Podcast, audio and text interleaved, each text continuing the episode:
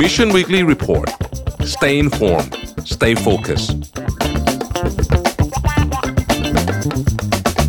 สวัสดีครับยินดีต้อนรับเข้าสู่ Mission Weekly Report ประจำวันที่ 23 มกราคม 2567 นะครับ วันนี้คุณดูพวกเรา 2 คนตอน 7 โมงถึง 8 โมงเช้านะครับ ชอบคอมเมนต์ที่ บอกว่า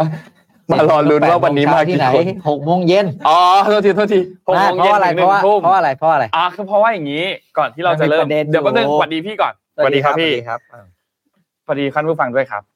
คืออย่างนี้ครับ ก่อนที่เราจะเข้าเข้าเข้ารายการกันเนี่ย ก็คุยกันกับพี่ปิ๊กสองคนว่า เอ้ย แบบ เราอยู่สองคนบอลไม่มา เอาง่ายๆพูดตรงไปตรงมาเลย ยังไงครับพี่ คือพอไม่ได้ทำรายการตอนเช้าอ่ะ แล้วมันยังไงครั รู้ บ สึกตัวเองโง่ลงเยอะมาก อ่ะจริงๆใช่นะ เพราะว่าไม่ได้อ่านอะไรเลยนะครับ แล้วก็ได้นอนได้อะไรอย่างงี้แล้วก็กลายเป็นว่าเราเราเรากลายเป็นคนที่กลับเข้าไปอยู่ในคอมฟอร์ทโซน อ่ะใช่จริงจริง นอนตื่นสายได้โง่ได้ แต่ด้วยปรัชญาชีวิตของพี่ ยังไงครับ ไม่จนไม่โง่ไม่อ้วน เพราะฉะนั้น เราก็เลยคุยกันว่าเฮ้ยเรากลับมาทำรายการเช้าดีไหม เออ อันนี้เป็นไอเดียเฉยๆนะ อืม ยังยังยังไม่ได้ประกาศแบบว่าออฟฟิเชียลนะว่าเราจะกลับมาทำรายการตอนเช้า แต่ว่าเป็นคิดเป็นไอเดียเฉยๆแต่ที ขอ นี้ ความขอความเห็นทุกคนหน่อย ใช่ขอความเห็นทุกคนช่วยกันแท็กนะครับ ไปที่บอสของเรานะครับ แล้วบอกบอสว่าเราจะทำตอนเช้าดีไหม อ่า เอออะไรเงี้ยคือคือคืออย่างนี้ เริ่มเริ่มมีคิดว่าอาจจะทำตอนเช้า เป็นวันนี้แหละวันอังคารนี่แหละ อืม เช้าวันอังคารเลยแล้วอาจจะมีอีกวันหนึ่งไหมเป็นสอง อะไร วัน อะไรอย่างงี้ เป็น อ่ะ อังคารไม่รู้อังคารกับพฤหัสไหมอาจจะเป็นสองวันต่อสัปดาห์อะไรเงี้ยนะครับ นะครับ ซึ่งอันนี้ก็ก็ก็กำลังคิดอยู่ ซึ่งทีนี้ชื่อรายการมันก็คงเป็น weekly เหมือนเดิมแหละ อืม คงไม่กลับเป็น daily หรอก ใช่ใช่ อ่ะคงเป็น weekly เหมือนเดิม เพราะว่าอาจจะมาสัปดาห์ละสองครั้ง ก็คือ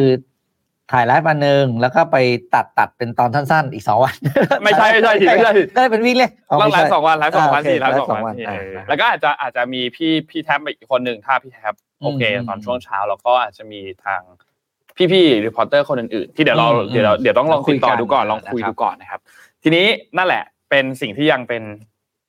to be continue เป็นประเด็นกันอยู่ อ่าเป็นประเด็น เป็นประเด็นใช่ครับ สำคัญที่สุดเลยในวันนี้ ใช่ครับ นะครับ อ่า อ่าโอเค วันนี้ไม่มีสแตทนะครับของสแตติซ่าวันนี้ไม่มีแต่ว่าเราก็จะเข้าไปที่ข่าวเลยวันนี้ข่าวค่อนข้างหลายเรื่องนิดนึงแต่ว่าเรื่องหลักๆ ที่น่าจะต้องพูดคุยกันวันนี้ก็เป็นเรื่องของรัฐบาลซะเยอะ อืม นะครับสำหรับข่าวในวันนี้ แต่ นะครับ อ่านคอมเมนต์นั่นแล้วก็มีแต่พวกสามกีบกับสลิมแล้วบ้าเลยมันหลุดไปยัง ใจ ไงเนี่ย ใจเย็นนะต้องต้องต้องต้องใจเย็นนะ ยังไม่ได้อ่านอะไรเลย โอ้ย ใจเนนะ กลับบ้านนอนไปอืมอ่ะ เริ่มต้นที่ข่าวแรกครับ ไป อืม ไปไปที่เรื่องของพักเพื่อไทยนิดหนึ่ง ครับ นะครับ เมื่อวานวันที่เอ้ยเมื่อเมื่อวันสัปดาห์ที่แล้วเนี่ยนะครับ วันที่ อืม 17 มกราคมที่ผ่านมาเนี่ยนะครับ ทางด้านของเอ่อนายจุลพันธ์อมรวิวัฒน์นะครับที่เป็นรัฐมนตรีช่วยกระทรวงการคลังเนี่ยนะครับ ก็ได้มีการพูดถึงเรื่องของนโยบายตัว 1 0,000 บาทนะครับ ครับ ซึ่งก็คือตัวดิจิ t a ลวอลเล็ตที่เราพูดพูดคุยกันเนี่ยแหละนะครับที่ที่เดิมทีเนี่ยควรจะต้องประชุมกันวันที่ 16 ที่ผ่านมา อืม แต่ใช้เขาไม่ได้ประชุมนะครับ เนื่องจากว่าเอ่อก่อนหน้านี้เนี่ยคือเขาต้องการที่จะรับฟังความคิดเห็นจากคณะกรรมการกฤษฎีกา แล้วก็คณะเอ่อปปชนั่นแหละนะครับกรรมการป้องกัน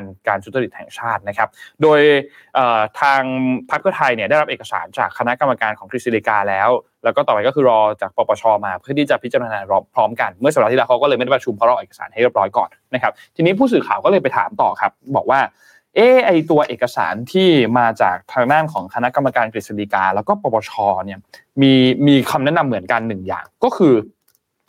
ต้องการให้รัฐบาลเนี่ย ทบทวนในตัวโครงการเงินดิจิตอล อืม วอลเล็ต เพราะว่ากลัวว่าจะไปซ้ำรอยกับโครงการที่เคยเกิดขึ้นมาก่อนหน้านี้ ก็มีการยกตัวอย่างเรื่องของโครงการจำนำข้าวนะครับในยุคของรัฐบาลเอ่อยิ่งรักษณ์ชินวัตรนะครับอดีตนายกรัฐมนตรีนะครับคุณทางด้านของนายจุลพันธ์ก็บอกว่า เราก็ต้องรับฟังความคิดเห็นของทุกฝ่าย แล้วก็ทั้งฝ่ายประชาชนแล้วก็หน่วยงานต่างๆ โดยคณะกรรมการนโยบายเนี่ยเปิดรับความคิดเห็นอย่างเต็มที่ แล้วตัวเองก็ไม่เคยพูดว่าทุกฝ่ายต้องเห็นพ้องต้องกัน100% อืม แต่อยากให้เห็นถึงความเดือดร้อนของประชาชนว่าขณะนี้เศรษฐกิจมันไม่ได้ดี เราต้องการการกระตุ้นเศรษฐกิจนะครับแล้วหลายฝ่ายก็เห็นตรงกันว่าสามารถเดินหน้าก็จะเป็นไปตามวัตถุประสงค์ที่เราคาดหวังไว้นะครับทีนี้ไอตัวโครงการเงินดิจิตอล1 0,000 บาทเนี่ยจะได้รับการเห็นชอบผ่านเอ่ออย่างไรก็ตามถึงแม้ว่าจะได้รับการเห็นชอบผ่านประชาชนผ่านการเลือกตั้งแล้ว แล้วก็มีการแถลงนโยบายในสภาไปแล้วเนยนะครับแต่ว่าก็มีบางกลุ่มเช่น เอ่อปปชหรือว่าแบงก์ชาตินะครับที่มีข้อคิดเห็นที่แตกต่างนะครับ ซึ่งอาจจะยังไม่เข้าใจในสิ่งที่รัฐบาลพยายามทำหรืออาจจะมองยังไม่เห็นวิกฤตเศรษฐกิจอย่างที่รัฐบาลพยายามจะบอกนะครับจุลพันธ์ก็บอกว่าเอ่อวิกฤตขณะนี้เนี่ยไม่ใช่วิกฤตการเจริญเติบโตของเศรษฐกิจ หรือวิกฤตด้านโครงสร้างเศรษฐกิจเท่านั้น แต่ว่าเป็นวิกฤตแห่งความเห็นอกเห็นใจต่อพี่น้องประชาชนที่มีความเดือดร้อน democracy without empathy ทุนนิยมที่ไม่มีหัวใจเข้าใจ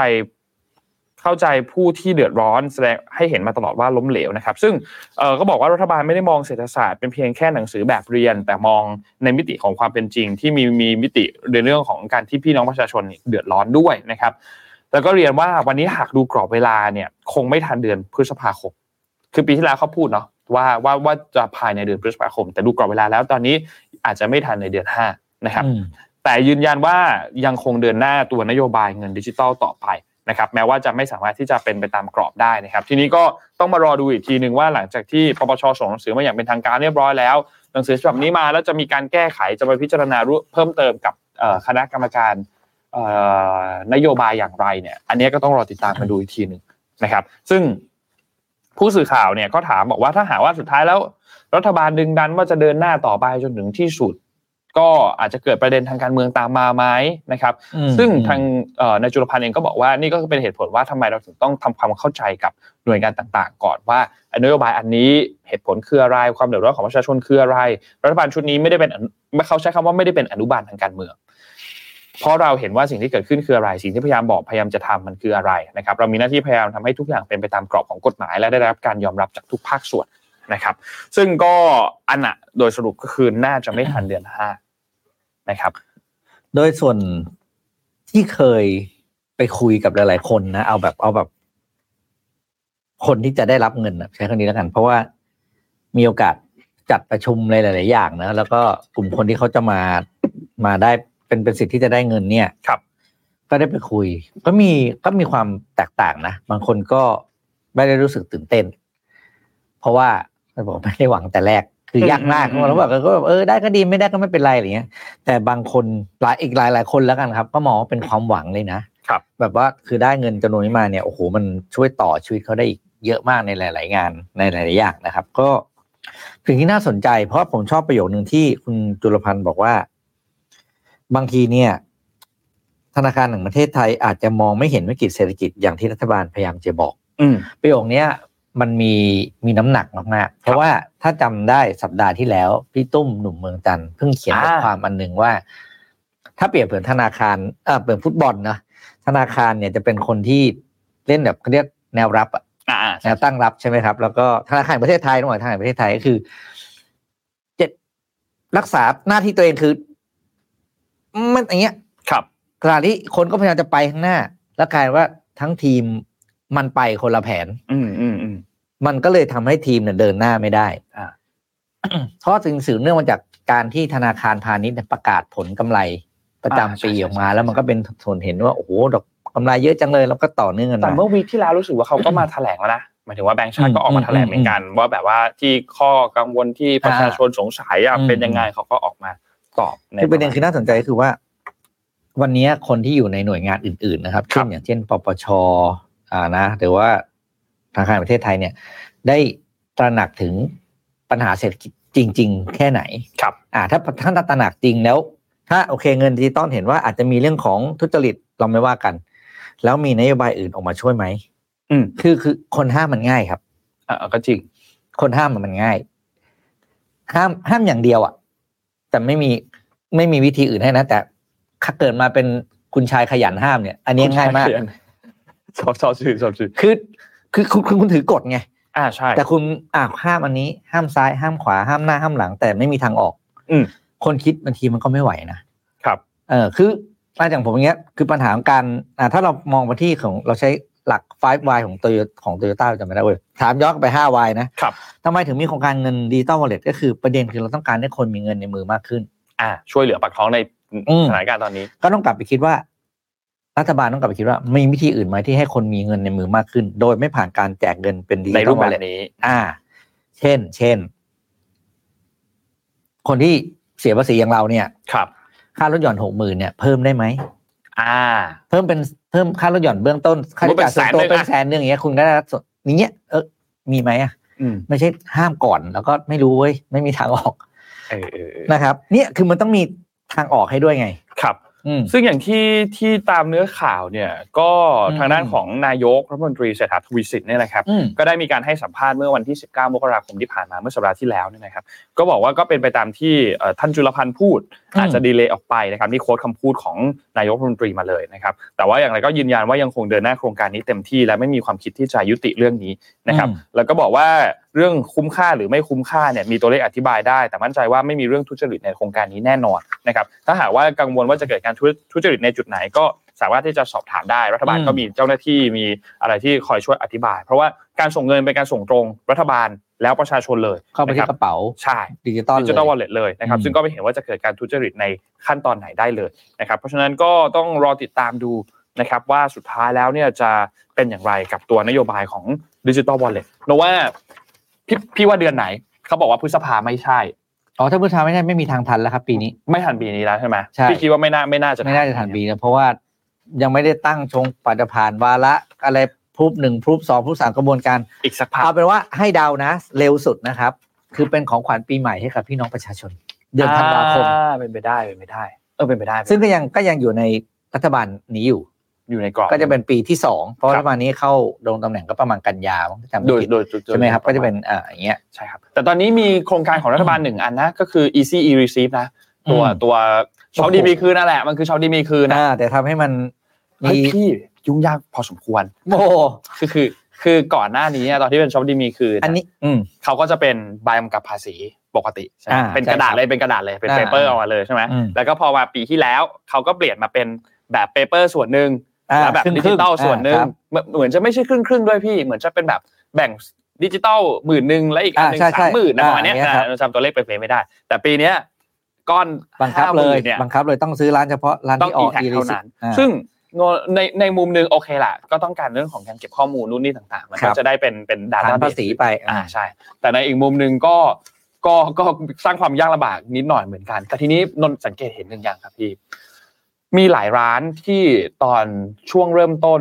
ใน อืม ในโครงการวันที่หนึ่งมกราเลยเนี่ยยังไม่ได้ทำ ตั้งหลักไม่ทัน แท็กตั้งหลักไม่ทัน แต่ก็มีหลายร้านเหมือนกันที่มาตั้งหลักได้เอาช่วงปลายเดือนเนี้ย อืม เพราะว่าวันที่ยี่สิบกว่าเริ่มประกาศแล้วว่าโอเค สามารถ แล้วนะ ใช้อีแท็กได้แล้วนะ ซึ่งในมุมหนึ่งนะนนนนคิดว่าอาจจะเป็นในการอำนวยความสะดวกของภาครัฐก็ได้ ที่ทำที่ทำให้แบบเร็วมากขึ้น เพราะถ้านนคิดภาพเลยนะ คุณเดินเรื่องตั้งแต่วันที่หนึ่งนะ อืม สองเดือนอย่างน้อยกว่าจะเสร็จอะแต่ว่าอันนี้มันก็ประมาณแบบ ก็เร็วขึ้น สองสามวีคอะไรเงี้ยก็ก็ถือว่าเป็นข่าวดี แต่จริงคือยอมรับว่าหนึ่งในหน่วยงาน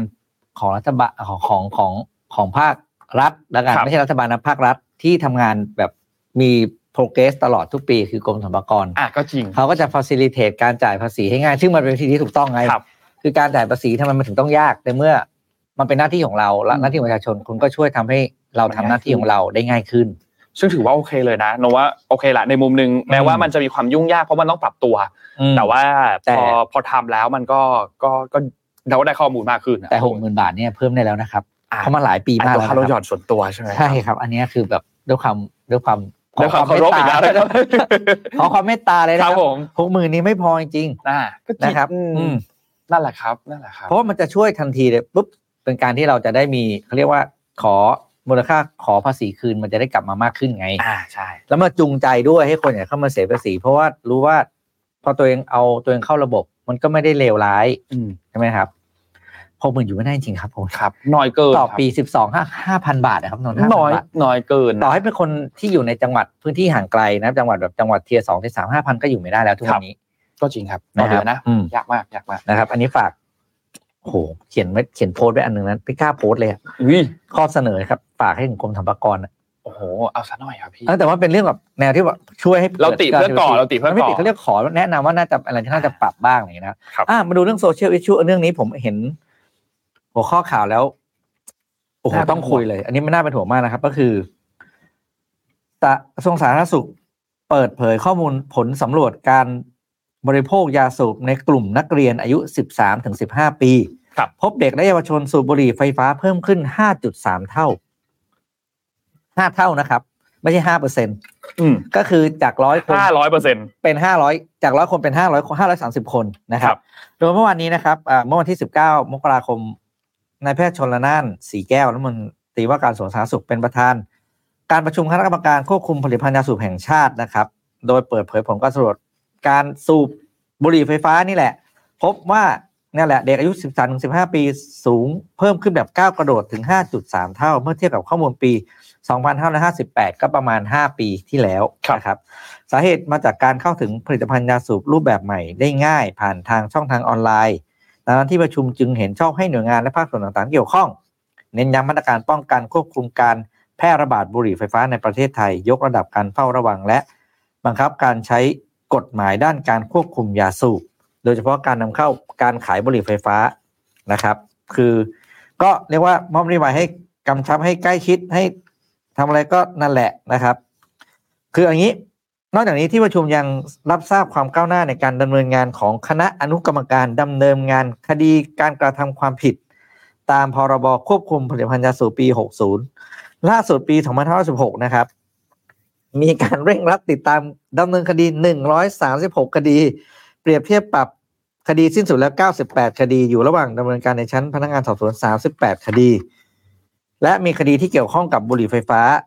144 คดี อืม ทั้งปีมี 144 คดีทำไมมันน้อยอย่างนี้ นั่นน่ะสินั่นน่ะสิคือ มัน ตัว จับยากมากเลยเหรอ ไม่แน่ใจตัวเลขมันแปลกๆ แต่แต่เรื่องของบุหรี่ไฟฟ้าเนี่ยน่าเป็น อืม ห่วงจริง อืม น่าเป็นห่วงจริง เพราะว่าหนึ่งคือง่าย อืม ง่ายกว่าแบบ easy to access เพราะว่าการที่บางคนอ่ะคนจะสูบบุหรี่ ก็อาจจะในยุคนี้นะ อาจจะยากกว่า ถ้าเทียบกับบุหรี่ไฟฟ้านะ ใช่ใช่ครับ ถ้าเทียบกับ เพราะว่าบุหรี่มันมีควัน อ่าใช่ แล้วอันนี้มันกลิ่นน้อยกว่า กินน้อยกว่ามีรสให้เลือกมากกว่า มีอ่ะ ด้วย ใช่ใช่ใช่ มีรส ใช่ เคยเห็นนะรสแบบรสเป็นรสช็อกโกแลต เป็นผลไม้ก็โอ้โหเยอะเลย แบบอะไรแบบโอ้ เย โห อะ ทำไม มาก มันจะรื่นรมขนาดนั้น ใช่ซึ่งซึ่งในมุมหนึ่งก็ อืม อันตรายเหมือนกันถ้าสำหรับเด็ก ใช่ใช่ครับอืม นะครับเพราะฉะนั้นอันเรื่องเรื่องนี้เป็นประเด็นอันหนึ่งที่น่าเป็นห่วง คือถ้าเขาบอกว่าตัวเลขอ่ะมันเพิ่มขึ้นจากปี 58 มามาปี 65 ห้าจุด คือ สาม5.3เท่าเท่าเนี่ย อันนี้น่าเป็นห่วงมากเลยนะ อืม น่าเป็นห่วงมากเลยนะแล้วแล้วคือนนท์ชอบเห็นคนสูบบุหรี่ไฟฟ้า แต่ว่าสูบในที่ที่แบบปกติแล้วเขาห้ามสูบบุหรี่ธรรมดา อืม แต่ว่าไปสูบบุหรี่ไฟฟ้าแทนอะไรเงี้ย อืม เพราะว่าแบบแบบคือนนท์ก็ไม่แน่ใจเหมือนกันว่าจริงๆแล้วมันควรจะต้องเป็นยังไง แต่ว่าในมุมมองของเราเรารู้สึกว่า บุหรี่ไฟฟ้าก็ควรจะถูก treat as อะบุหรี่เหมือนกัน ใช่ เพราะฉะนั้นสถานที่ที่สูบก็ควรจะต้องเป็นสถานที่ที่จัดไว้ ไม่ใช่ว่าคุณอยู่ในโรงหนังแล้วคุณสูบบุหรี่ไฟฟ้าได้ มันมันก็มันก็ไม่ไม่น่าจะควรเหมือนกันนะครับ ทีนี้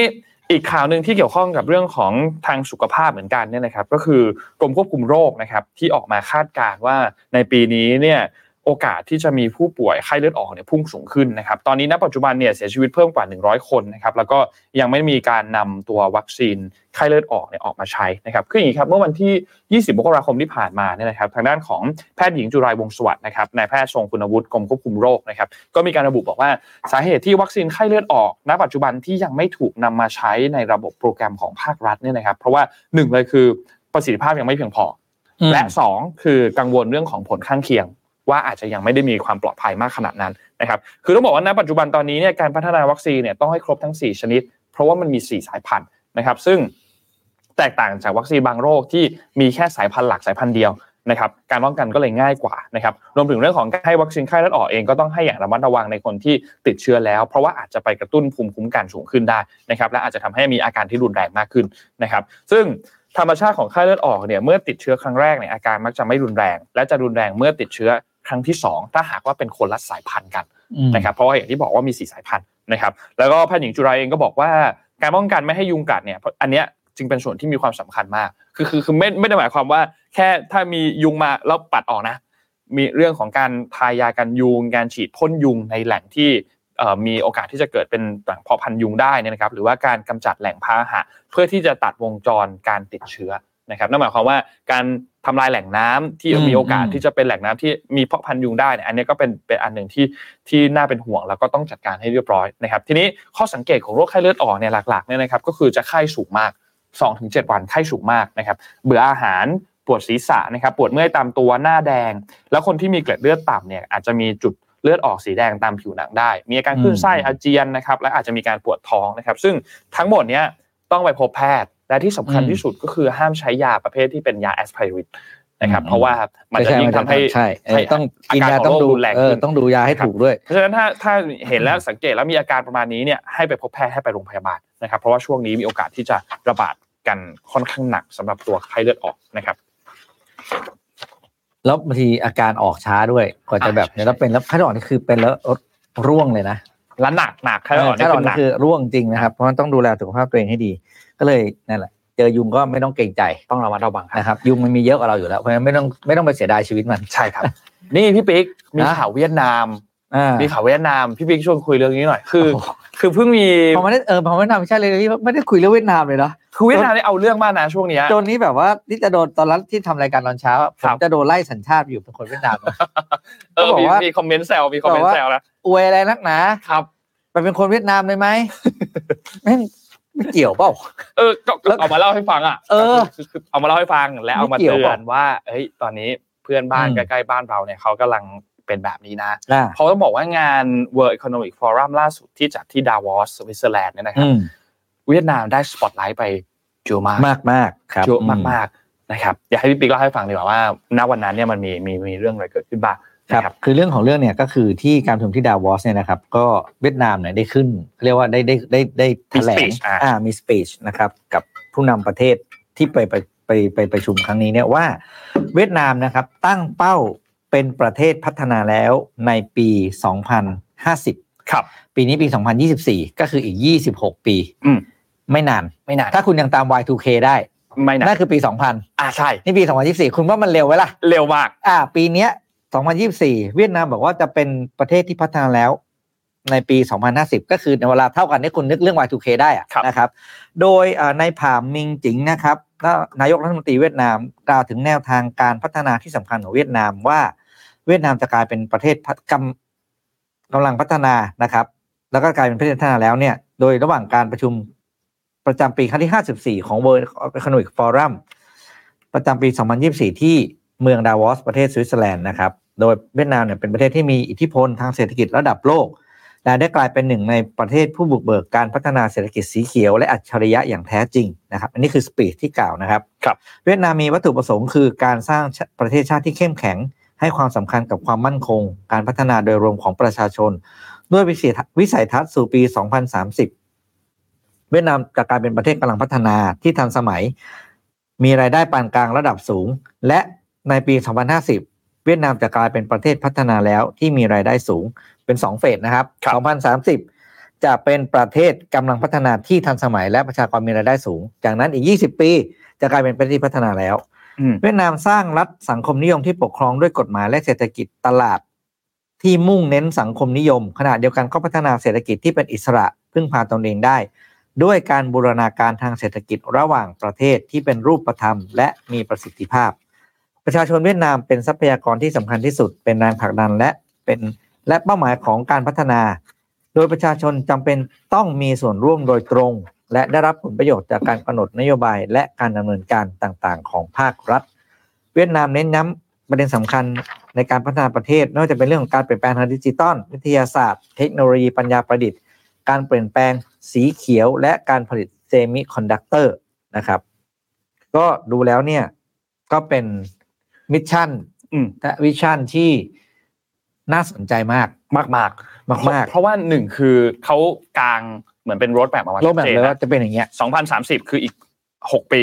อืม กำลังพัฒนา ครับ และ 2050 อีกประมาณ 26 ปี กำลังพัฒนาที่ประชากรมีรายได้สูงนะ อ่า แปลว่าเทียร์บนของกำลังพัฒนากก ลางบนเป็นแบบกลางบน อ่า อะไรอย่างเงี้ย นะครับ นะครับซึ่งซึ่งซึ่งอันเนี้ยน่าสนใจมาก พอพอกลับมาที่มุมของเราเราก็เลยรู้สึกว่า เอ๊ะแล้วแล้วไทยเราล่ะ อืม เรายังไม่เคยมีการประกาศเรื่องของรถแมพประมาณแบบนี้เนาะ มีครับมีมันบางเรื่อง เป็นบางเรื่องเป็นบางเรื่อง เช่น ประเทศไทยจะไปบอลโลก อ่าอ่าอ่าอ่าเฮ้ย เนี้ย แต่แต่ว่าพูดถึงบอลแอบแอบพูดถึงบอลไอเอเชียนคัพตอนเนี้ย อ่า เล่นดีนะ เล่นดีเล่น ถือ ดี ว่าเล่นดีเลยนะ โค้ชโค้ชดี นัดแรกชนะ นิกิ เอ่อ ใช่ไหม คีร์กิสถานใช่ไหมครับอิชิ อื อิ ม อิชิอิแล้วก็นัดที่สองเนี่ยก็เสมอ อื เอ๊ะ ม เสมอเราเสมออะไรมานะ เสมอ จอร์แดน โอมาน โอมาน น เสมอโอมานมา ก็ เมอโอมาน สี่ มา คะแนนก็เพียงพอกับการเข้ารอบ ใช่ อ่า แล้วลูกได้เสีย เขาแทบพัน ก็ค่อนข้างดีด้วย ขอแสดงความยินดีกับนักเตะไทยและโค้ชนะครับ เดี๋ยวรอดูว่าเตะนัดที่สามจะเป็นยังไงนะครับแต่ต้อง แต่ บอกว่าจริงๆเราถูกอยู่โถล่างสุดนะ เราเราอะ เราโถสี่นะ เรียกว่าเรียกว่าเป็นเป็นเป็นโถที่มีแนวโน้มจะตกรอบแรกสูงว่าเออ อ่อนสุดพูดง่าย เออ ๆ ไม่ต้องไม่ต้องใช้คำสุภาพ อืม คือ อ่อนสุด หลดเข้ามา แต่ ใช่ เนี่ยก็ชื่นชมแล้วก็แสดงความยินดีกับนักเตะ อ่าใช่ ทีมสตาฟโค้ดแล้วก็ผู้จัดการทีมนะครับ เอาใจช่วยครับ เอาใจ ส่ ช่ ว วน ยครับ คนอื่นที่อยู่ตำแหน่งนอกเหนือจากนั้นนะครับ ไม่ต้องเคลมผลงานนะครับ อ่าใช่ ไม่ต้องเคลมผลงานนะครับ นี่เขาเลือกนายกสมาคมกันยังนะยัง ยัง นะ ยังนะครับ คือ คือผลงานของทีมชาติไทยครั้งนี้คืออยู่ที่นักเตะสตาฟโค้ชและตัวโค้ช ล้วน นอกเหนือจากนั้น ไม่ต้องเลยคุณเห็นข่าวใช่ไหมการเต็มตัวก็ไม่มี อืม อะไรก็ไม่มี เพราะฉะ ๆ นั้ นั้น นมีบอลสักอย่าง ไม่ต้องมีไวนิ่งไปถ่ายรูปนะครับ ตอน ครับ เขากลับมา ตามนั้นแหละครับ อ่า ไม่ต้องมีไม่ต้อง เอา เคล ใจ ม ช่วยครับตอนนี้ ไม่ต้องเคลมผลงานนะครับ เอาใจช่วยนักฟุตบอลที่อยู่ในสนามอยู่ในการซ้อมในช่วงเวลา อ่า ตอนนี้ นะครับ นะค เอา รับ ใจช่วยทุกแมตช์คนไทยตามเชียร์พวกคุณอยู่ อืมไอ้นี้กลับมาที่เวียดนามแป๊บหนึ่งกลับ อ๋อ มา เหรอ ที่เวียดนามกลับมาที่เวียดนามเพราะหนึ่งหลุด ยาวเลย หลุดไปบอลแล้วยาวเลย เออ ทีนี้ เออ คืออย่างที่บอกว่าเราเรายังไม่เคยเห็นผู้นำของไทยที่ไปพูดที่เวทีของ World Economic Forum อืม เราพูดถึงเรื่องของแพลนในการพัฒนาประเทศ หรือว่าวิชั่นในอีก 10 ปี 20 ปี 30 ปีว่า 2030 เราจะเป็นอะไร 2050 เราจะเป็นอะไร เราเรายังไม่ได้เห็นสิ่งนั้นนะครับนนท์ยังไม่ได้ไปดูสปีชเต็มของ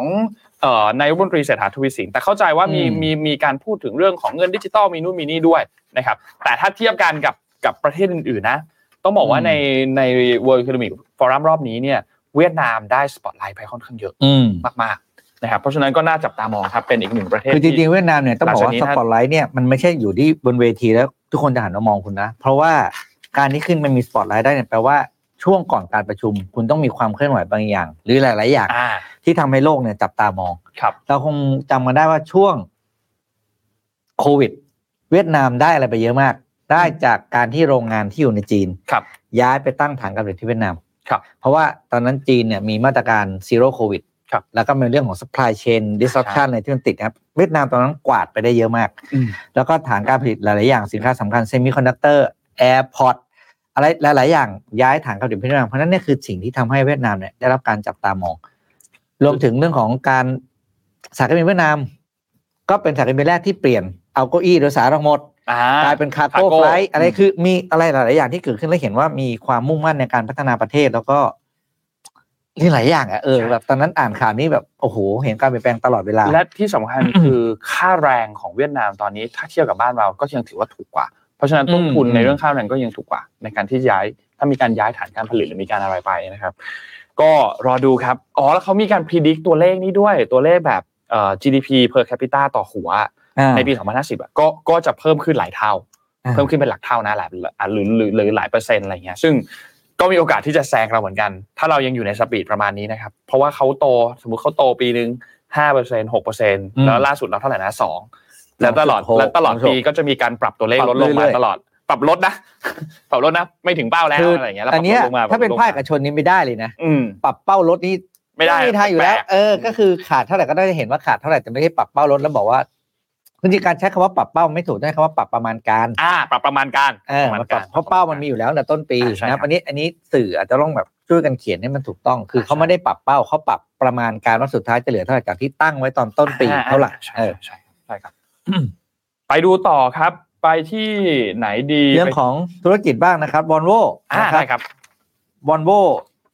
เตรียมทุ่มหลักร้อยล้านทำศูนย์ซ่อมแล้วก็รีไซเคิลแบตเตอรี่รถยนต์ไฟฟ้าในประเทศไทย เพื่อลงรองรับลูกค้าที่อยู่ในเขตของเอเชียแปซิฟิกนะค ครั รับ บ มีรายงานว่าวอลโวประเทศไทยนะครับ อยู่ระหว่างการวางแผนพัฒนาศูนย์ซ่อมและรีไซเคิลแบตเตอรี่รถยนต์ไฟฟ้าในประเทศไทยนะครับ โดยโครงการมีมูลค่าหลักร้อยล้านบาทนะครับ และถูกวางให้เป็นศูนย์กลาง เพื่อรองรับลูกค้าทั้งภูมิภาคนี้นะครับ เพื่อส่งเสริมแล้วก็ช่วยลดราคาการครอบครองรถไฟฟ้ามากขึ้นนะครับพอแบตเตอรี่มันถูกลง คน ครับ ก็กล้าตัดสินใจที่จะใช้รถไฟฟ้าได้มากขึ้นนะครับ โดยคุณคริสเวลนะครับกรรมการผู้จัดการบริษัทมอนโวคาประเทศไทยเล่าให้ฟังว่า ในปี 2025มอนโวประเทศไทยจะจำหน่ายแค่รถไฟฟ้า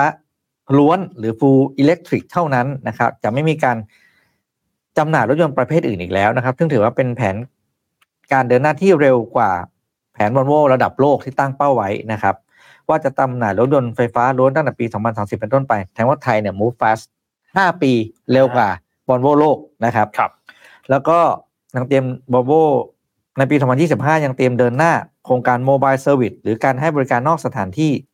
เท่านั้นนะครับ เนื่องจากรถยนต์ไฟฟ้ารถไม่มีความจำเป็นจะต้องเข้ามาตรวจสภาพในศูนย์บริการเหมือนแต่ก่อนอีกแล้วนะครับ เวิร์กมากนะครับ โดยปัจจุบันเนี้ยรถยนต์ปัจจุบันวอลโวประเทศไทยมีรถยนต์ที่ให้บริการตรวจสภาพทดลองให้บริการเพียงแค่หนึ่งคัน คือรถคันเนี้ยจะวิ่งไปเซอร์วิสรถไฟฟ้าเลยถึงที่ อ๋อ นะครับอ่านะครับ เออซึ่งถ้าได้ถ้าเริ่มมีเยอะขึ้น อืม ก็น่าสนใจมากนะครับสำหรับตัวนี้นะครับ แล้วก็ Volvo เองก็มีการใช้เตรียมงบประมาณประมาณหลักร้อยล้านร้อยล้านนะครับในการที่จะพัฒนาเรื่องของศูนย์ซ่อม เรื่องของการ อืม รีไซเคิลแบตเตอรี่เรื่องไฟฟ้าในประเทศไทยเนยนะครับ ซึ่งก็จะตั้งอยู่โซนๆแหละสมุทรปราการนี่แหละนะครับ อืม ซึ่งก็สามารถที่จะรองรับลูกค้าทั้งภูมิภาคเอเชียแปซิฟิกได้นะครับ ซึ่งการที่จะทำศูนย์ซ่อมแล้วก็รีไซเคิลแบตเตอรี่ได้เนี่ย มันก็จะช่วยทำให้การครอบครองรถยนต์ไฟฟ้าเนี่ยมันง่ายขึ้นด้วย ต้นทุนในการใช้แบตเตอรี่เองก็ต่ำลงนะครับ เพราะฉะนั้นอันเนี้ยน่าน่าสนใจ แล้วก็ในมุมหนึ่งคือก็เป็นการแสดงให้เห็นว่าตลาดไทยเองเนี่ยก็ยังสำคัญ นะครับแล้วก็ยังยังถูกใส่ใจค่อนข้างเยอะเหมือนกันนะครับการที่เข้ามาลงทุนแล้วก็ผลักดันในเรื่องของการจำหน่ายตัวยนต์ไฟฟ้า ที่เป็นรถไฟฟ้าล้วนเนี่ย อืม แล้วก็เร็วกว่ากำหนดด้วยนะครับก็น่าสนใจ คือต้องบอกว่าในไทยเนี่ยถือเป็นแห่งทีสี่4 ของโลกนะครับที่มีมีตัวการรีไซเคิลแบตเตอรี่รถยนต์แล้วก็การสร้างศูนย์ซ่อมตัวนี้เนี่ยนะครับก็น่าจะช่วยทำให้รถยนต์ไฟฟ้าเป็นที่นิยมเพิ่มมากขึ้นด้วยนะครับคือก่อนหน้านี้เขาก็เพิ่งมีการเปิดตัว รถยนต์ไฟฟ้าไม่นานเนาะเหมือน อืม พี่เอ็มก็ก็ก็สนใจตัวหรือว่าซื้อแล้วไม่แน่ใจ ม ก็ซื้อตัว Volvo ที่เป็น Volvo ไฟฟ้าเหมือนกันนะครับ แล้วก็เตรียมตัวที่จะเปิดเอ่อในรถใหญ่เปิดตัว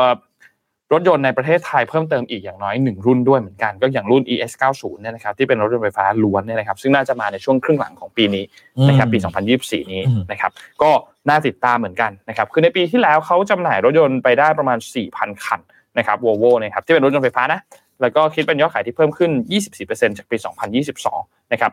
แล้วก็แบ่งเป็นรถยนต์ไฟฟ้าล้วนเนี่ย 56%แล้วก็อีก 44%เป็นไฮบริดนะครับก็น่าถือว่าถือว่าน่าสนใจเหมือนกันนะครับ อืม คือเคยเข้าไปในงานมอเตอร์โชว์ใช่ไหม ครับ ก็ลองไปจับจับรูปๆคำๆโอ้โหรถก็สวยจริงๆนะรถสวยจริง สวยสวยสวยสวยสวย ๆอ่ะรู้สึกว่าเห็นแล้วก็น้ำลายไหลนะ ตัวเลือกเยอะนะ ตอนนี้ อืม รถยนต์ไฟฟ้า นอกจาก Volvo ใช่ไหมก็มี Tesla แล้วก็ค่ายจีนเนี่ยเยอะมาก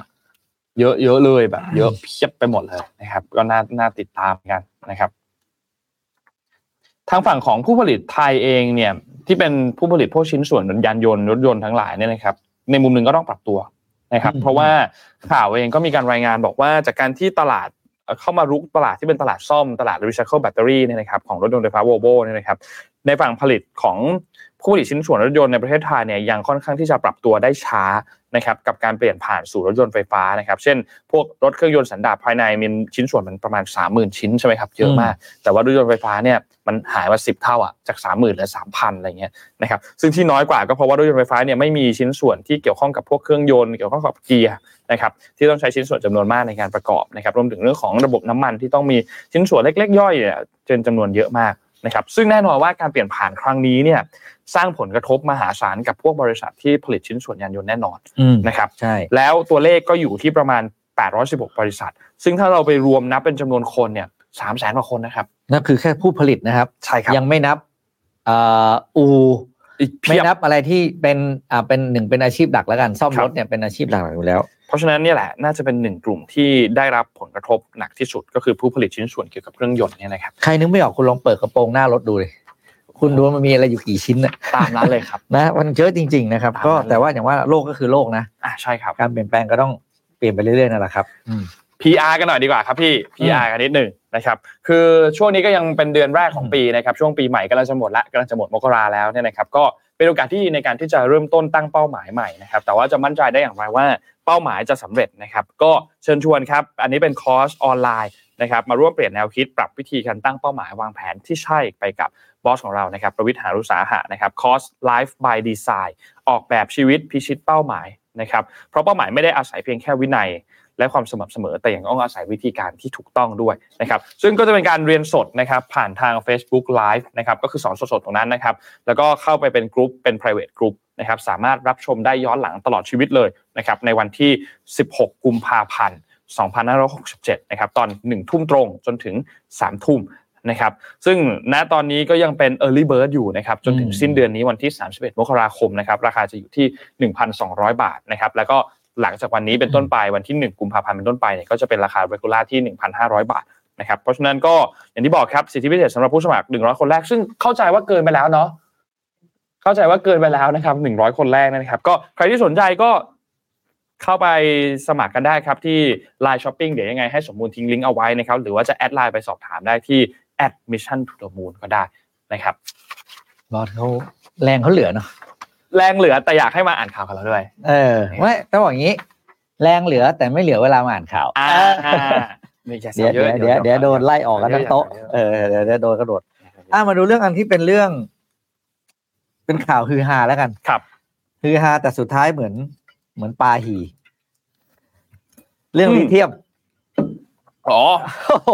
เรื่องเรื่องนี้นี่เอาว่าคือที่เดี๋ยวปลาหีก็เกินไป คือมั ครั น บ คือการเรียกว่า การแปลความหมาย อ่ะ อะไรกันที่ไม่ตรงกันแล้วคือหน่วยมันไม่เท่ากัน ใช่ใช่คือคือ เออ คุยกันไม่ดีอ่ะ คือไม่ดีไม่ได้ อืม ไม่ได้ไม่ได้จูนความหมาย อืม ของของของหน่วยที่ใช้คุย แล้วประเด็นคือคนก็คิดกันไปไกลเลย มดประเทศเราจะรวยแล้ว โอ้โห โอ้โห เราเศรษฐ พลิ กิ ก จ อย่างนี้ จะ เลย ดีอืม หุ้น นะครับ ขึ้นด้วยประเด็นอ่ะหุ้นขึ้นด้วยหุ้นขึ้นด้วยหุ้นขึ้นด้วย ก็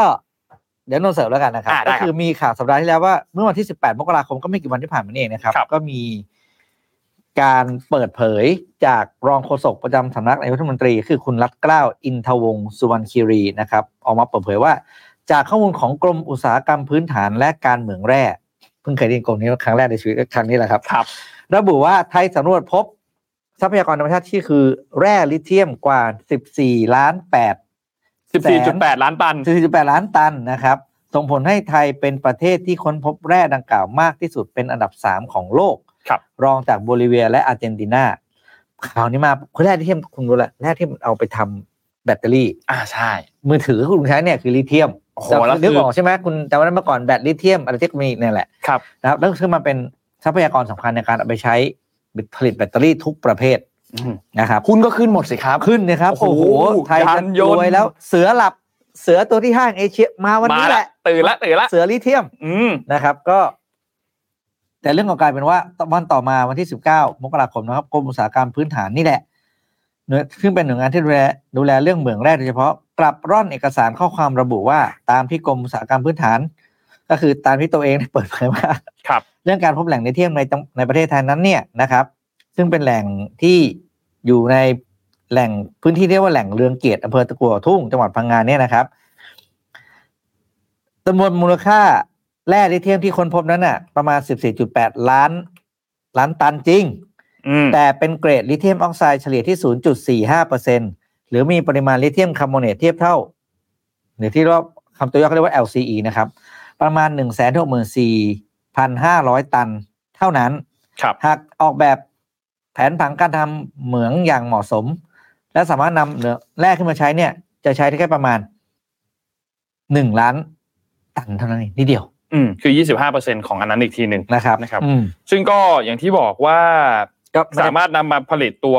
วัสดุที่เป็นผลิตแบตเตอรี่ลิเธียมไอออนสำหรับรถยนต์ไฟฟ้า อืม ขนาด 50 กิโลวัตต์ได้เนี่ย อืม กิโลวัตต์อาวเนี่ยนะครับ ก็ไม่น่าจะ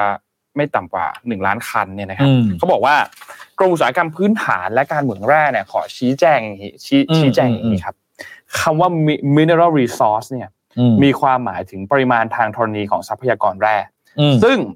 ต่างจากคำว่า ลิเทียม ลิเทียม resource รีซอสนะครับซึ่งหมายถึงปริมาณทรัพยากรโลหะลิเทียม อืม นะครับเพราะฉะนั้นการนำข้อมูลทางธรณีทรัพยากรไปเปรียบเทียบกับทรัพยากรโลหะลิเทียมเนี่ยนะครับของต่างประเทศเนี่ยอาจจะทำให้สับสนได้ อ่า นะ นะ ค ค รั รั บบ หรืออาจเกิดการเข้าใจที่คลาดเคลื่อนว่าไทยมีปริมาณ แร่ลิเทียมเป็นอันดับ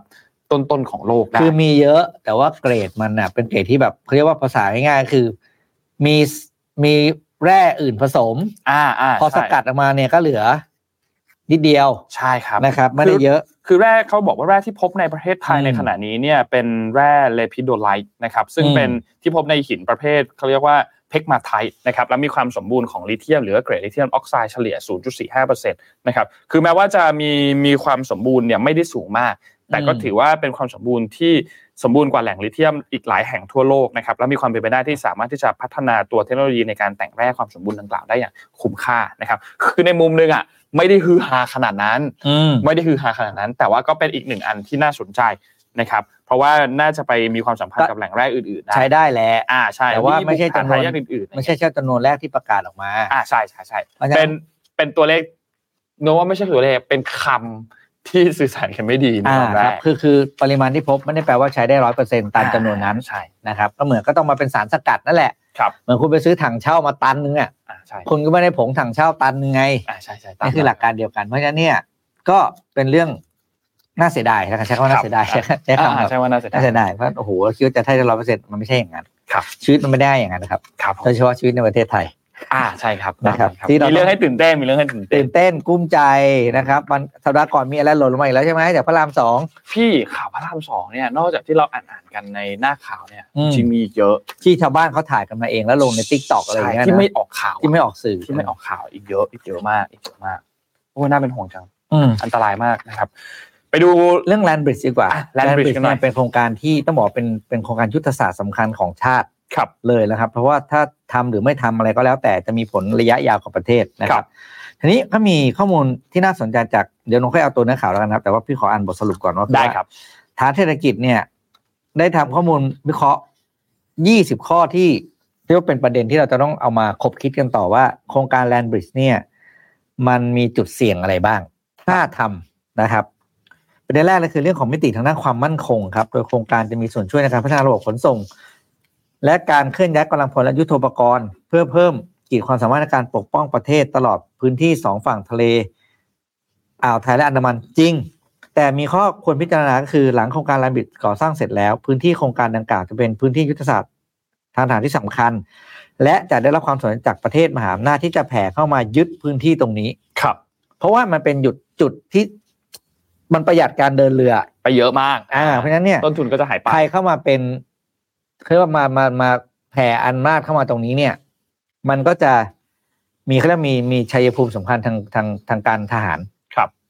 ก็เลยเหมือนกับแปลงง่ายๆนั่นแหละครับ ก็คือเหมือนกับชักชักปัญหาเข้าบ้านหรือเปล่า อืม เหมือนกับให้มหาอำนาจหลาย ๆ ฝ่ายใครก็ไม่รู้มา ครับ กดดันเราติดจุดตรงนี้นะค ครั รับ บ รวมถึงเรื่องความท้าทายทางด้านความมั่นคงทางทะเลอื่น ๆ เพราะว่าโครงการนี้เนี่ยจะทำให้เกิด transaction ทางทะเลมากขึ้น เช่นที่หาเสกก็เขียนนะครับ เช่นโจรสลัด การลักลอบขนย้ายสินค้าหนีภาษี การตกเป็นเป้าหมายของผู้ก่อการร้าย หรืออาจจะเป็นช่องทางในการขนส่งยาเสพติดสินค้าผิดกฎหมายต่าง ๆ และการเคลื่อนย้ายแรงงานต่างด้าวนะครับ ประเด็นที่สองถ้าในอนาคตหากเกิดการทำสงครามขนาดใหญ่ ระหว่างใครก็ไม่รู้ อืม พื้นที่ดังกล่าวจะกลายเป็นจุดยุทธศาสตร์ที่สำคัญ อันนี้แหละ อ่า ชักศึกเข้าบ้านจริง อ่ะก็ก็ใช่ถามว่าใช่ไหมก็ใช่ครับ ๆ นะครับอ่าประเด็นที่สามนะครับ ความสัมพันธ์ระหว่างประเทศกับประเทศเพื่อนบ้านนั้น กรณีของเมียนมาอาจ คิดว่าในระยะสั้นอาจจะยังไมมีปัญหาครับ แต่ในระยะยาวก็คือ ข้อพิพาทในพื้นที่ชายแดนระหว่างไทยกับเมียนมาสองแห่งก็คือ การอ้างสิทธิ์เหนือพื้นที่เกาะกลางแม่น้ำกระบุรีจังหวัดระนอง และการอ่าปัญหาการอ้างสิทธิ์พื้นที่สามเกาะประกอบด้วยเกาะหลามเกาะคัน และเกาะขี้นก บริเวณปากแม่น้ำกระบุรี ซึ่งปัญหาเกิดขึ้น เนื่องจากฝ่ายไทยอ้างแผนที่เดินเรือของไทย ส่วนฝ่ายเมียนมาอ้างแผนที่เดินเรือของอังกฤษ ส่วนมาเลเซียและสิงคโปร์อาจได้รับผลกระทบจากโครงการระบิดเพราะเสียประโยชน์จากรายได้ของท่าเรือในช่องแคบมาลากาซึ่งอันนี้แน่นอน แน่นอนครับ นะครับ เพราะว่าสร้างมาเพื่อที่จะอำนวย เรื่องนี้แหละเรื่องนี้แหละเออนะครับ เด่นตรงนั้น ประเด็นที่ 4 คือความกังวลเรื่องสารโลหะหนัก โดยเฉพาะเพราะปกติโลหะหนักจะจับตัวกับสารอินทรีย์ในดินเลน การขุดลอกขึ้นมาเท่ากับเป็นการขุดตะกอนโลหะหนักขึ้นมา และจะทำให้ฟุ้งกระจาย โครงการระบิดที่ไม่คงขนาดใหญ่ ถ้าเลยมีการขนส่งน้ำมัน มีแปรรูปน้ำมัน อาจมีน้ำมันรั่วไหลหรือก่อให้เกิดเรือขนาดใหญ่ชนกัน และเป็นสาเหตุที่ทำให้น้ำมันหรือเคมีพันรั่วไหลได้ ครับ อ่ะอันนี้เป็นข้อหลักๆที่ทางเศรษฐกิจระบุแล้วก็สรุปมาให้ ถึงก็มีประเด็น ใช่ คือมีประเด็นที่น่ากังวล แต่ส่วน มากมายเหมือนกันครับ ที่ แต่ส่วน ที่ ตัวอยากให้ทำ อ่ะคือมันก็มีประโยชน์ และก็มีโทษแหละ คือปุ๊บมันก็เป็นทุกเรื่องแหละ แต่ว่าเรา เพราะ เวทฉะนั้นเนี่ย แล้วยังไง ถ้าเป็นตัวเองจะบอกว่าให้ทำแต่ให้ระวัง ครับ เรื่องประเด็นต่างๆ อะไรที่มัน external factor อย่างเช่นเอ่อจะถูกยึดเป็นยุทธศาสตร์ทางทางทางการทหารของประเทศมหาอำนาจอันนั้นก็ต้องบอกว่าก็ลองใช้ science talk ตามสไตล์เรา อืมอืม เพราะไทยเนี่ยเป็นเป้าหมายอยู่แล้วไม่ว่าจะทางบกทางอะไรเราเป็นมาตลอดอยู่แล้ว ครับ แต่อย่าเอาเรื่องกังวลมาขัดขัดอ่าโอกาสที่เราจะพัฒนาเพราะโอ้โหนี่นานมากนะเรื่องเนี้แลนบริดอะไรเนี่ย อ่าใช่ เออนะครับ ก็ทางด้านของนายกรัฐมนตรีนะครับ ก็บอกว่าเน้นย้ำถึงความจำเป็นของโครงการนี้ในการที่เขาจะ อืม ต้องเอ่อเดินหน้าตัวเมกะโปรเจกต์อันนี้เพราะเชื่อว่าการสร้างโอกาสและจะส่งผลดีต่อเศรษฐกิจอย่างมหาศาลนะครับ คือวันเนี้ยวันที่ 23 มกราคมเนี่ยนายกรัฐมนตรีก็ไปมีประชุมกับคณะรัฐมนตรีสัญจรที่จังหวัดระนองด้วยนะครับ แล้วก็ไปพูดง่ายๆเหมือนแบบแอบลงแบบแนวๆแบบลงพื้นที่อะ นะครับในพื้นที่ของจังหวัดแลนด์บิดชุมพรระนองเนี่ยนะครับเพราะฉะนั้นก็เป็นประเด็นหลักที่กำพลกำลังหารือในเรื่องนี้เหมือนกันนะครับคือถ้าเราลงดีเทลเพิ่มเติมเมื่อวานนี้วันที่ 22 มกราคมที่ผ่านมาเนี่ยนะครับเอ่อในเศรษฐาทวีสินเนี่ยเดินทางไปตรวจราชการจังหวัดที่ภาคบริเวณภาคใต้ฝั่งอันดามัน นะครับแล้วก็มีประชุมรัฐมนตรีนอกสถานที่อย่างที่บอกในช่วง 2 วันนี้ด้วย 22 23 มกราคมที่ผ่านมาเนี่ยนะครับแล้วก็ต้องบอกว่าบ่ายสองเมื่อวานนี้เนี่ยก็มีกำหนดเดินทางไปยังพื้นที่ของโครงการตรงนี้ด้วยก็คือโครงการแลนด์บิดชุมพรระนองอย่างที่บอกเนี่ยนะครับณอุทยานแห่งชาติ แหลมสนตะตำเบอม่วงกลวงเนี่ยนะครับ จังหวัดระนองนะครับ ซึ่งก็ถือว่าเป็นครั้งแรกที่นายกรัฐมนตรีเนี่ยเดินทางลงพื้นที่ที่เป็นจุดที่จะเป็นการสร้างโครงการ Land Bridge เนี่ยนะครับ หลังจากที่ก่อนหน้านี้เนี่ยมีการรถโชว์โครงการนี้ในต่างประเทศมาอย่างต่อเนื่องตลอดการทำงานตลอด 4 เดือนที่ผ่านมานะครับสำหรับประเด็นเนี่ยนะครับอย่างที่บอกว่ามี 4 ประเด็นที่ต้องติดตามนะครับที่นายกรัฐมนตรีต้องติดตาม 1 คือเรื่องของการผลักดันให้ Land Bridge เนี่ยเป็นเกตเวย์โดยเป็นประตูการค้ารองรับการนำเข้าส่งออกของไทยนะครับแล้วก็เป็นประตูการค้ารองรับการนำเข้าส่งออกใน ประเทศภูมิภาคอาเซียนด้วยนะครับสองคือการถ่ายลำเรือสินค้าหรือว่า transshipment นะครับโดยพัฒนาให้ตัว land bridge เนี่ยเป็นทางเลือกในการถ่ายลำการขนส่ง ระหว่างประเทศในมหาสมุทรอินเดียนะครับและมาในมหาสมุทรแปซิฟิกก็ได้แก่ญี่ปุ่นเกาหลีจีนไต้หวันเป็นต้นนะครับโดยการเชื่อมต่อทางรางแล้วก็ทางถนนนะครับสามครับคือการพัฒนาอุตสาหกรรมหลังท่าหรือว่า port industry นะครับโดยมีการตั้งเขตพื้นที่เขตเศรษฐกิจเสรี ดึงดูดนักลงทุนเข้ามา พัฒนาอุตสาหกรรมหลังท่าเรือระนอง ท่าเรือชุมพร แล้วก็ส่งเสริมแลนด์บริดจ์ตัวนี้ และเพิ่มศักยภาพในการแข่งขันทางเศรษฐกิจในพื้นที่ภาคใต้ และ อืม ประเด็นสุดท้ายก็คือการรับฟังความคิดเห็นจากประชาชนในพื้นที่ และการทำความเข้าใจกับคนในพื้นที่นะครับไม่ว่าจะเป็นเรื่องของขั้นตอนดำเนินงานทางกฎหมาย และที่สำคัญคือต้องต้องเอมพัตตีคนในพื้นที่ด้วยนะเพราะว่าเขาก็คือผู้ที่จะได้รับผลกระทบเต็มที่เลยล่ะ แล้วรู้แต่ว่าตอนเนี้ย ในพื้นที่ มีคนชุมพรหลายคนนะครับกลายเป็นเศรษฐีไปแล้วครับ อ่า จากการเวรคืนที่ดิน ครับผมตามนั้นเลย คือได้ รับ ไปแล้วด้วยนะ ได้ ไม่ ไปแล้วใช่ไม่ใช่ ได้ไปแล้ว แบบว่ายังไม่ได้ได้ไปแล้ว แล้วก็เขาเรียกว่า เลื่อนเลื่อน อืม เลื่อนสถานะไปแล้ว เพราะว่าการเวรคืนที่ดิน ก็เข้าใจได้นะครับ คืออ ม ถ้าถามผมอ่าจริงๆก็อยากให้มี คือแน่นอนแหละ อยากให้ ว่า มี โครงการแบบนี้ก็ต้องมีทั้งประชาชนที่คัดค้านแล้วก็สนับสนุนอยู่แล้วนะครับ บางส่วนก็ไม่ต้องการให้มีการก่อสร้างในพื้นที่บริเวณตรงนี้เพราะว่าจะทำให้อาชีพเขาเสียหายไปนะครับพวกชาวประมงต่างๆ ที่อยู่ในพื้นที่ตรงนั้นเนี่ยนะครับ ถ้าหากก่อสร้างแล้วก็ไม่มีพื้นที่ที่จะทำมาหากินเพราะฉะนั้นก็มีบางส่วนที่แน่นอนว่าไม่เห็นด้วยนะครับ อืมอืม แล้วก็มีบางส่วนที่เออโอเค ก็อยากให้รัฐบาลเนี่ยเยียวยาจัดหาที่อยู่ให้ใหม่บางคนก็ อืมอืม เห็นด้วยกับโครงการแลนด์บริดจ์เพราะว่าแน่นอนว่ามันก็จะสร้างงานเพิ่มขึ้นมาอยู่แล้ว ใช่ นะครับกับ คือ โรงการ คนหนึ่ง แบ ได้ บ คนหนึ่งเสียอัน แน่ นี้ นอน เป็นเรื่องของธรรมดานะครันะบครับทีนี้พูดถึงที่มามันนิดหนึ่งเนาะ อืม ตั้งแต่ปี 61 ละนะครับตอนที่มติของคอรมอที่มาของโครงการ Land Bridge เนี่ยนะครับวันที่ 21 สิงหาในปี 2561เนี่ยนะครับก็มีการเห็นชอบอย่างที่บอกครับ แนวทางพัฒนาระเบียงเศรษฐกิจภาคใต้ในจังหวัดชุมพรระนอง สุราษฎร์ธานีและนครศรีธรรมราชนะครับแล้วก็มีการออกแบบตัวโครงการ Land Bridge ตัวนี้ออกมาเนี่ยนะครับก็เป็นแบบที่ทุกท่านเห็นเนี่ยแหละนะครับก็คือองค์ประกอบสำคัญหลัก ๆ ของโครงการนี้เนี่ยก็จะเป็นตัวท่าเรือ น้ำลึกฝั่งทะเลอันดามันนะครับที่บริเวณแหลมอ่าวอ่างนะครับอำเภอ อืม ระนองอำเภอเมืองระนองจังหวัดระนองนะครับแล้วก็ท่าเรือฝั่งอ่าวไทยที่แหลมริ้วนะครับอำเภอหลังสวนจังหวัดชุมพรนะครับก็จะเป็นการเชื่อมต่อท่าเรือทั้งสองฝั่งนี้นะครับที่มีระยะทางทั้งหมด 90 กิโลเมตรนะครับ อืม ก็ประกอบด้วยตัวมอเตอร์เวย์นะครับแล้วก็มีทางรถไฟด้วยนะครับขนาดราง 1.435 เมตรนะครับซึ่งเป็น standard gauge แล้วก็ 1 เมตรที่เป็น meter gauge นะครับ แล้วก็มีการพัฒนาเชิงพาณิชย์หลังท่าถมทะเลเพื่อพัฒนาเอ่อกิจการสนับสนุนท่าเรือต่างๆนะครับแล้วก็มีอีกอันหนึงก็คือตัว PPP ที่เป็น Public Private Partnership นะครับที่เป็นให้เอกชนมาร่วมลงทุนกับกิจการของรัฐนะครับ เพื่อเนี่ยแหละในการทำธุรกิจนู่นนี่ต่างๆ ไป ที่ ไป มัน ไป เป็น ซื้อ ที่ ที่รอแล้วเปิดร้านกาแฟร้านเปลี่ยนยางอไเงี้ย ระหว่างรอแล้วอะ เออละไปซื้อละ เดี๋ยวนะกี่กิโลนะเมื่อกี้ที่เข เก้าสิบกว่าโล เก้าสิบโลใช่ไหม เออ นั่นแหละครับ คือจริงๆเมื่อก่อนต้องบอกอย่างนี้ โครงการตรงเนี้ยที่เป็นแนวแคบๆของบ้านเราอ่ะ ครับ เขาเรียกเขาเรียกด้ามขวานใช่ไหมอ่าเมื่อก่อนนนท์เคยได้ยินคำว่าคอคอดกระไหม เคยได้ยินแต่นนท์ไม่รู้ว่าหมายถึงอะไร ก็คือครั้งหนึ่งนานมากแล้วครับนานมากอันนี้เล่าแบบ ก็คนรุ่นพี่ถึงได้ยินเว้ย ครับ คือเขาจะขุดคลองตรงนั้น คือขุดคลองตรงที่เป็นส่วนแคบประเทศเพื่อให้เรือเนี่ย ผ่าน ครับ เป็นเรือเลยนะครับ อันนี้อันนี้แลนบิดเรือจะผ่านไม่ได้ถูกไหมครับ อ่าใช่ครับ อันนี้คือแลนบิดนี่ยคือเอาเรือเทียบฝั่งซ้ายขนของขึ้น ผ่านรถแล้วไปลงเรืออีกลำเพื่อไปฝั่งขวา อืม แต่คอคอดกาคือขุดคลองตัดประเทศเลย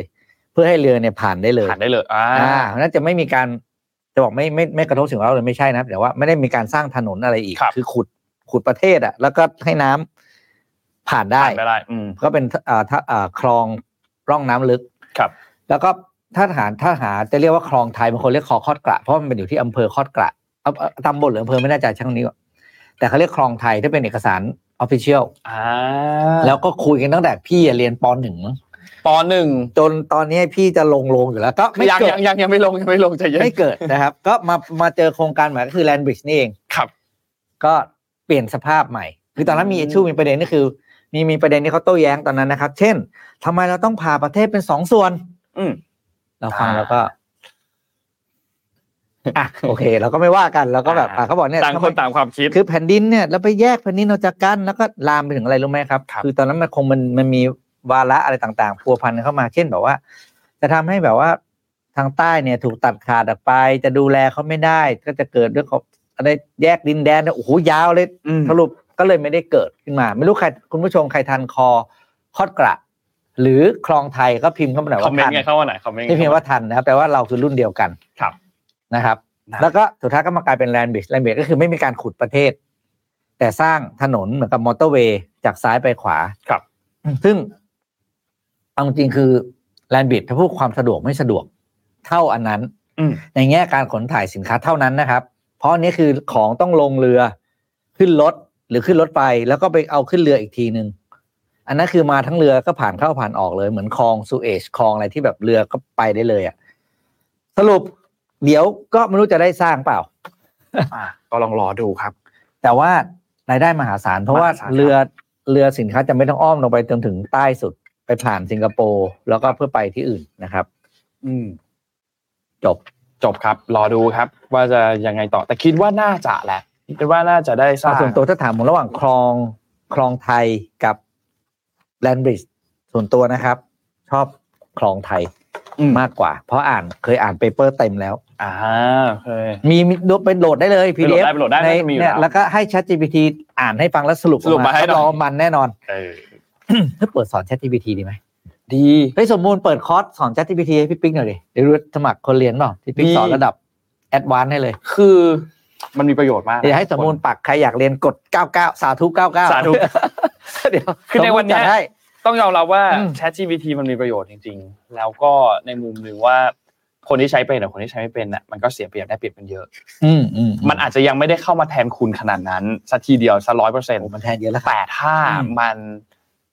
มัน ถ้าใช้มันเป็นอ่ะ ถ้าคุณคนคุณใช้เป็น เออ กับอีกคนที่เขาใช้ไม่เป็น คุณได้เปรียบเขาเยอะมาก เยอะมากครับเยอะมากจริง เพราะว่าหนึ่งคือคุณทำงานเร็วกว่าแน่นอน อืม โอกาสที่จะ เอ้ย ทำ มาแล้วเว้ยนนท์สองคนเลยเว้ย มา ส มา อง แล้วนคเลยเว้ยถ้าครบสิบคนเปิดจริงๆนะเดี๋ยวสมมูลจัดการเลยนะ มาแล้ว คอร์สคอร์สบอมยี่เท่าไหร่นะ PI ทีได้พันสี่ร้อย พันสองร้อยบาทพันสองร้อยบาท เดี๋ยวเปิดเท่ากันเลยเดี๋ยวเท่ากันเลยหาอะไรายได้ เฮ้ยคุณตัดราคาหรือเปล่า ไม่เท่ากันเลยเอาเท่าบอสเดี๋ยวคุณจะไป วันเดียวกันได้ไหม ไม่ได้ดิ อ๋ออ๋อโอเค ไม่ถ้าอย่างนี้ตั้งพันสี่เก้าสิบถ้าเรียนคอร์สบอสเมื่อกี้เหลือพันสองเก้าสิบ อ่าผูกเป็นแพ็ค เออ ผูกเป็นแพ็คผูกเป็นแพ็คเข้ามา อา อ่ะรอ พิมพ์ ดู เข้ามาร อ สา ดู ธุเก้าเก้านะครับ ใคร ครับ อยา ผมกเรียน ChatGPT ระดับ Advanced นะครับ ครับ เดี๋ยวสอนให้เพราะทุกวันนี้ใช้ทำงานหมดเลย นะมีประโยชน์ครับ อืม ปิดท้ายข่าวกันดีกว่าครับพี่ปิ๊กด้วยเรื่องของ ความร่ำรวยที่ของอินเดีย อ่า ได้ นะครับ ชาวอินเดียร่ำคาดการณ์ว่าชาวอินเดียจะร่ำรวยเพิ่มขึ้นเกือบสองเท่า ครับ หนุนภาคการบริโภคที่เติบโตและแข็งแกร่งอย่างแข็งแกร่งนะครับ ล่าสุดรายงานล่าสุดของ Goldman Sachs คาดการณ์ว่า ประชาชนประมาณ 100 ล้านคนในอินเดีย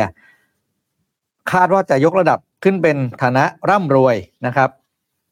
เนื่องจากประชาชนเหล่านี้จะมีรายได้ต่อปีสูงกว่า 10,000 ดอลลาร์ต่อปีภายในปี 2070 ก็อีกไม่กี่ปีละสาม ไม่ ปี ดีนะครับ สาม อ่า ปี อินเดียภาพเก่าที่เราเคยว่าเป็นประเทศยากจนไม่แล้วนะไม่แล้วนะครับ นายมาโฮตรานะครับ ซึ่งเป็นอ่ากล่าวว่าก็น่าจะเป็นตำวันของการทำเสริมนี้นะครับ ครับ ชาวอินเดียมีการใช้จ่ายเพิ่มมากขึ้นในด้านการเดินทางซื้อเครื่องประดับ การรับประทานอาหารนอกบ้าน นอกจากนี้ยอดการใช้จ่ายในสิ่งที่ไม่มีความจำเป็นในการดำรงชีวิตก็ปรับตัวอ่าไม่เพิ่มขึ้นด้วยคือใช้เงินกับเรื่องฟุ่มเฟือยเรื่องอะไรที่เป็นสิ่งที่เป็น experience อ่ะ อ่า อ่านะค เพ รับ ราะว่ามันเริ่มมีเงินเหลือในกระเป๋ามากขึ้น ใช่ ในงานของ Goldman Sachs บอกว่าปัจจุบันประชากร 60 ล้านคนในอินเดีย หรือประมาณ 4%ของประชากรวัยทำงาน มีรายได้มากกว่า 10,000 ดอลลาร์แล้ว เมื่อเทียบกับจำนวนเพียงแค่ 24 ล้านคนในปี 2558 เพียงแค่ 8 ปีนะครับ เพิ่มขึ้นเท่าหนึ่งจาก 24 เป็น 60 ล้านคน ตลาดบริโภคผู้บริโภคของอินเดียมีแนวโน้มจะใหญ่สุดเป็นอันดับ 3 ของโลกภายในปี 2570 เนื่องจากจำนวนครัวเรือนที่มีรายได้ปานกลางไปจนถึงสูงนั้นเพิ่มมากขึ้น โดยเป็นรองเพียงแค่สหรัฐอเมริกาและจีนเท่านั้นนะครับ ยกตัวอย่างเช่นนะครับ สินค้าอะไรที่เป็นสินค้าที่ไม่จำเป็นต่อการดำรงชีพทาทาบัคทาทาบัคก็คือบริษัทร่วมทุนระหว่างทาทาคอน sumer product และ Starbucks Corporation ได้ประกาศเมื่อเดือนมกราคมว่าจะเปิดร้าน 1,000 สาขาภายในอินเดียภายในปี 2571 สี่ปี พันสาขาปีละ 250 ตีแบบหารเท่า อ่า ก็เท่ากับเดือนละ 20 สาขา เน้นๆอ่ะ เน้นๆนะครับ ซึ่งเปิดการเปิดจริงพวกนี้มันจะเป็นมันจะเป็นโปรเกรสซีฟโปรเกรสซีฟเรทอยู่แล้วก็ ครับ คืออย่างนี้ ช่วงแรกมันอาจจะช้านิดนึง ใช่ พอฟุ้งๆแล้วมันกระโดดเลย ใช่นะครับ นี่แหละคือตัวอย่างของประเทศที่ สามารถพลิกเศรษฐกิจของตัวเองได้ ถ้าคุณพูดถึงอินเดียเมื่อก่อนคุณจะแบบยากจนลำบาก ใช่ใช่ ใช่ไหมแต่ ใช่ มันไม่ใช่แล้วซีอีโอบริษัทใหญ่ๆของโลกล้วนจะเป็นเชื้อสายอินเดียนทั้งนั้น เยอะนะ หลายคน ใช่แล้ว หลายคน นะครับ เลยนะครับ ที่เป็นบริษัทเอา อืม เอาท็อป 10 ของโลกอ่ะ อืม ซีโอก็เป็นอินเดียหลายคนมากะรับ มีคนบอกว่าจะรีบไปไหนการอินเดียเอยเวียดนามเอยเกรงใจคนไทยบ้างแหม ครับผม พูดถึงเรื่องอะไรนะเกรงใจซอฟต์พาวเวอร์ไทยบ้าง อืม เฮ้ยพี่มันไปงานนี้มา งานอะไร Creative Talk Conference เออ ของ เออ พี่ เมื่อวัน พี่ เมื่ โจ อวันเสาร์ เมื่อวันเสาร์ที่ผ่านมา อืม เป็นงาน forecast ใช่ไหม อืม ทีนี้เซสชันเนี่ยคือคือคือในงานเนี้ยมันจะเป็นงานงานแรกสุดของปี ก่อน อืม ที่จะไปถึงงานใหญ่ของเขาถ้าจำไม่ผิดคือเดือนมิถุนานะครับ อืม อ่าซึ่งอันนั้นก็จะจัดที่ไบเทคเหมือนที่เราไปไปกันทุก อ่า ๆปี ครับ นะนะครับจัดวันจัด 2 วันใช่ไหมครับปีนี้เขาจัด 2 วันนะซึ่งอันนั้นก็จะละเอียดกว่า คือมันก็จะมี อ่าอ่า เซสชันเยอะกว่านู่นนี่เยอะกว่า แต่ว่างานเนี้ยมันจะเป็นงานงาน forecast เฉยๆซึ่งในหัวข้อเขาก็จะสโคปมาแล้วว่ามีหัวข้ออะไรบ้าง อืม เช่น หัวข้อเรื่องของ Marketing เรื่อง Creative เรื่อง ESG หัวข้อนั้นหัวข้อนี้ใช่ไหมทีนี้หัวข้อแรกเขาคุยกันเรื่องของอันนี้เลยพี่การเมือง อืม เขาคุยเรื่องการเมือง อืม มาเลย แล้วเกสเป็นพี่โทมัส อืม เอ่อเป็นคุณสุทธิชัยหยุ่น อืม แล้วก็เป็นคุณเอกธนกรวงปัญญาที่เป็นเอ่อบรรณาธิการข่าวไทยของ The Standard ก็คุยกันแบบว่าเต็มที่เลยวันนั้นน่ะ อืม หนักหน่วงเต็มที่เลย แล้วก็แล้วก็มีการพูดถึงเรื่องของตัวเลขต่างๆ รวมถึงเรื่องมีการรีแคปงาน Economic Forum อย่างที่บอก แล้วก็อย่างที่บอกว่ามีเวียดนามที่ได้สปอตไลท์ไปค่อนข้างเยอะ ม แล้วก็ค่อยย้อนกลับมาเปรียบเทียบกับของบ้านเราว่าเออบ้านเราจะเป็นยังไงบ้าง อืม หลังจากนี้น่าเป็นห่วงมากน้อยแค่ไหนอะไรเงี้ยนะครับซึ่งในงานงานนั้นเนี่ยคุณสุทธิชัยก็เต็มที่มากนะ อืม โอ้โหพูดเล่ารุ่นเล่านี่ต่างๆ คุณเอกธนกรก็มาในเรื่องของมุมข้อมูลค่อนข้างละเอียด แล้วพี่โทมัสเราก็แน่นอนครับวกมาเรื่องของ อืม ฝั่งปากท้องนะฝั่งของผู้ประกอบการฝั่งของอะไรต่างๆ ซึ่งในมุมหนึงก็น่าเป็นห่วงเหมือนกันนะกับการที่ถ้าเราปล่อยให้เพื่อนบ้านเราแซงไปเรื่อยๆแซงไปเรื่อยๆแบบนี้เนี่ยก็นั่นแหละครับ คือเขาไม่ได้เอาจริงนะเขาไม่ได้ทำอะไรผิดปกตินะเขาพัฒนาตัวเองปก ไปเรื่อยๆ ติ ไป ไง เรื่อยๆ เขาเป็น ใช่ หน้าที่คนมันต้องเจริญขึ้นอ่ะนึกออกว่า ครับ เออแต่เราอย่างเงี้ย ครับตามนั้นครับ เออ เห็นแล้วหนาวครับ แต่จริงเพราะอะไรยอมรับปัจจัยหนึ่งที่ทำให้ประเทศไทยไปไม่ถึงไหนนะ ก็คือการเมืองเราไม่นิ่งจริง ก็จริงครับ อันนี้เพราะว่านโยบายอะไรต่างๆมันก็เลยขับเคลื่อนต่อเนื่องไม่ได้ ครับ อันเนี้ยก็เป็นที่ทั้งหมดการจะแก้ประเทศ กลไกการแก้ประเทศที่ดีสุดก็คือการแก้ผ่านสภาจริง ครับ ๆแล้วก็ผ่านกระบวนการเนี่ยแหละกฎหมายอะไรเนี่ย อืม คือมันก็สุดท้ายก็คือประชาชนทำเองไม่ได้ ครับ เพราะว่ากลไกหลาย ๆ อย่างอะยกตัวอย่างเราคุยตอนเวียดนามหลายรอบใช่ไหมครับ ช่วงที่เวียดนามพลิกประเทศจากโควิดขึ้นมา สิ่งหนึ่งที่ลากภาครัฐของเวียดนามทำแล้วเราเห็นเป็นรูปธรรมมาจากการอ่านข่าวตอนนั้นก็คือ รัฐบาลเวียดนามอะเดินสายคุยกับหลาย ๆ ประเทศเป็นแบบระบบที่เขาเรียกทวิภาคี ครับ ก็คือไปคุยเรื่องสิทธิพิเศษทางภาษีทางการส่งออกอะไรต่าง ๆ ซึ่งเอกชนไปคุยเองไม่ได้ไง นนท์เป็นโรงงานส่งออกเสื้อผ้าใช่ไหมครับ นนท์บอกว่า ประเทศอังกฤษลดภาษีผมหน่อยเฮ้ยบ้าใครก็คุยกับคุณเล่า นั่น เราต้องเป็นรัฐบาล เออ คุย ต้อง แล้ว ไป ก็ คุย จะ เป็นเรื่อง อะไรกันเออ อ่า เพราะฉะนั้นเนี่ย ประชาชนมันมีมันมีเขาเรียกว่าไงนะ อะไรวะนนท์เขาใช้คำว่าอะไรวะลิมิตในการพัฒนามันไปได้แค่เนี้ย อ่ะอ่ะมันตันแค่ตรงเนี้ย เออเฮ้ย แต่ มัน ที่ จะ เหลือ มี มันต้องฝาก เออ ฝาก จะคือจะ ภาค ทะลวงอะไร รัฐ มันต้อบ าง ภาครัฐทำซึ่งช่วงสองปีกว่าๆโควิด เราไม่แทบไม่เห็นข่าวว่า บ้านเราทำอะไรไง อืม แต่รัฐบาลเราเห็นเยอะของรัฐของเวียดนามเราเห็นเยอะมาก ครับ ลองไปค้นดูก็ได้ว่าเวียดนามเจรจากี่อันน่ะ นี่ไงตอนนี้นายกเราก็เป็นนายกเซลแมนอยู่ อ่ะอันเนี้ยคือความ คือดีนะ วามหวังครั้งใหม่ อันนี้คือดีนะ า ต้องบ เพ อก ราะว่า ว่าคือดีนะ ขับค้นขับเคลื่อนด้วยคนที่ทำธุรกิจมาจริงๆแล้วรู้ว่า ธุรกิจมันจะโตได้มันต้องทำยังไงไง ครับ เออ ไม่ใช่เอ่อแบบเออนั่นแหละ ตามนั้นแหละครับ ไม่ใช่ประเทศจะโตได้ไม่ได้โตได้ด้วยการออกคำสั่ง อืม มันต้อง ใช่ใช่ โตและพัฒนาด้วยการบริหารจัดการและรู้ว่าต้องทำอะไรก่อนและอะไรที่ไม่ต้องทำ ครับ นะครับ โอ้โหเนี่ยวันนี้ใส่เต็มที่มากบอสฝากมาไงบอก อ๋อ ผม บอสฝากมาพี่ด้วยผมฝากพี่ด้วยนะครับ ครับ ผมไปกินข้าวกับลูกค้าก่อน ตามนั้นครับ แล้วบอสก็หายไป ครับ อ่ะไหนไหน ลูกเก้าเก้า นะ ไหนไหนๆมีคนคิดถึงบอส พี่ ครับ เมื่อกี้ทีมงานเดินมา อืม บอกว่าสปอยสนทนาหาธรรมให้ฟังหน่อย อ๋อ วั วัน น พ พ ฤ ฤ หั หั ส ส นี้ นี้นะครับ กี่โมงนะครับหนึ่งทุ่ม หนึ่ ตรง ง ทุ่มเป็นไล หงฟ์ทุ่มตง นะครับ ครับ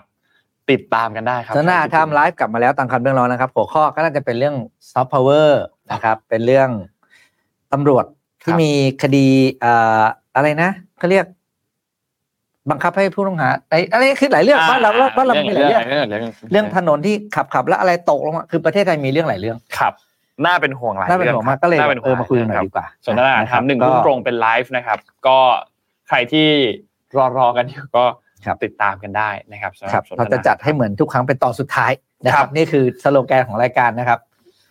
วันพฤหัสหนึ่งทุ่มตรงนะครับสนทนาทางพบกับบอสพบกับคุณโทมัส แล้วก็ผม ครับผม ตามเดิมนะครับ ตามนะครับ หนึ่งทุ่มตรงที่มิชชั่นทุนมูลนะครับ ข่าวน่าจะประมาณนี้ไหมครับ วันนี้ อ๋อวันเสาร์นี้ เสาร์นี้อ๋อโอเคโอเคโอ วั เคน โอ เสาร์ เค นี้นะครับใครที่มีบัตรแล้ว งานชื่อ Mission to the Moon Journey ฉลองฉลอง 2,000 EP 2,000 ใช่ไหม2,000 EP ครับ 2,000 EP เพราะบอสว่างมีเวลาเยอะ ครับผ อั ม ดได้สองพันที่จริงคือต้องเกิน เพราะถ้าคุณนับ 8 minute เอ้ย 5 Five minute minute ด้วย podcast 8 minute แม่งของใครวะ รายการใครวะ เอ็นมินิทของพี่ พี่ต้อม วิทย์ อ๋อพี่วิทย์อ๋อ พี่ พี่วิ วิท ทย์ ย์เอ็นมินิท history ซ้อมซ้อม ซ้อม คุณดูว่าจะตั้งใจฟังหรือเปล่า ด้วยรักนะครับพี่วิทย์สิทธิ เอ เวช อนะครับเออถ้าคุณฟังถ้ารวม 5 minute podcast ไปท่านรวมน่าจะประมาณเกือบเกือบสามพัน โอ้ยเยอะ เยอะเยอะเยอะ บอสนี่นะ พูดถึงจริงๆเนี่ยนะครับ บริษัทที่ดูแลเส้นเสียงอะไรเงี้ยยาอมมันต้องเข้านะ ใช่ เออ พี่รู้ไหมว่าเมื่อสัปดาห์ที่แล้วที่นนท์อยู่คนเดียว อืม คือเหมือน เฮ้ยพูดอะไรพูดให้จบ อ่า คุณจะพูดอะไรคุณพูดไป เหมือนคอจะแตก อ๋อเหรอ เพราะมันเจ็บคอเพราะแบบว่าเหมือนพูดจังหวะไปพูดพูดพูดพูดไปได้คือโนวันต้องไปเรียน คือตอนเนี้ยคุณจะบอกว่าบอสก็ไป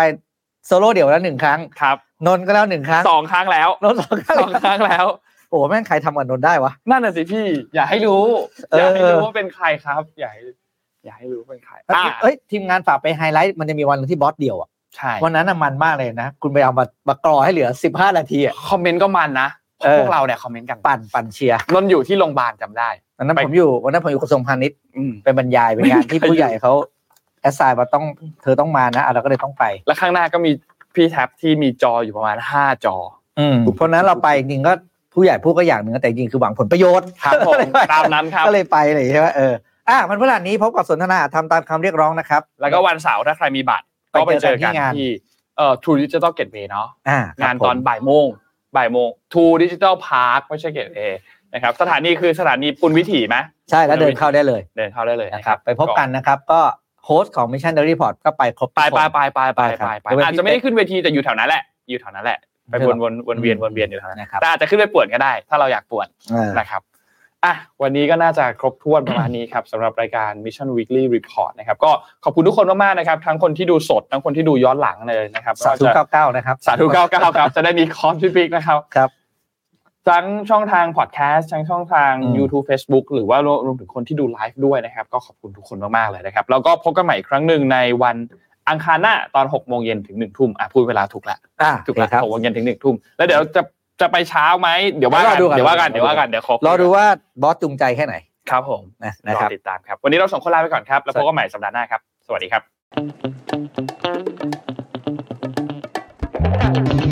Mission Weekly Report. Stay informed, stay focused.